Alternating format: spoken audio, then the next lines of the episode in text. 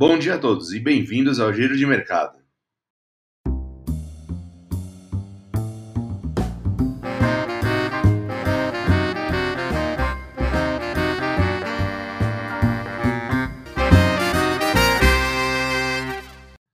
A semana passada terminou com o Ibovespa acumulando uma queda de menos 1,3%, nos 121.194 pontos, com o aumento das incertezas políticas e dos riscos fiscais, além do cenário de taxas de juros mais altas.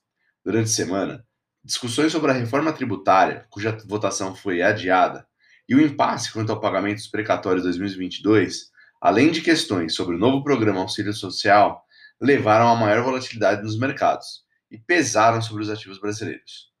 Com isso, o índice chegou a marcar o menor nível desde o dia 12 de maio, na quinta-feira, antes de uma leve recuperação na sexta-feira. A bolsa brasileira se deslocou dos mercados americanos e europeus, onde os principais índices encerraram sexta-feira nas máximas históricas, refletindo a forte temporada de resultados nas duas regiões. Nos Estados Unidos, dados da inflação divulgados durante a semana trouxeram também mais segurança quanto à tese de transitoriedade do Federal Reserve e trouxe alívio aos mercados em relação a uma retirada de estímulos monetários antes do esperado. Já as bolsas na Ásia fecharam a semana em alta, mas caíram na sexta-feira diante de temores com o avanço do Covid-19. Países como Japão, Coreia do Sul e China passaram por um aumento expressivo de novos casos, e há expectativas de uma desaceleração de crescimento na região.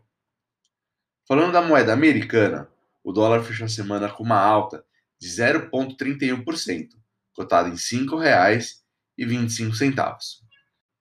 Para essa semana, o destaque vai ser a divulgação da ata da última reunião da, do Comitê de Política Monetária dos Estados Unidos.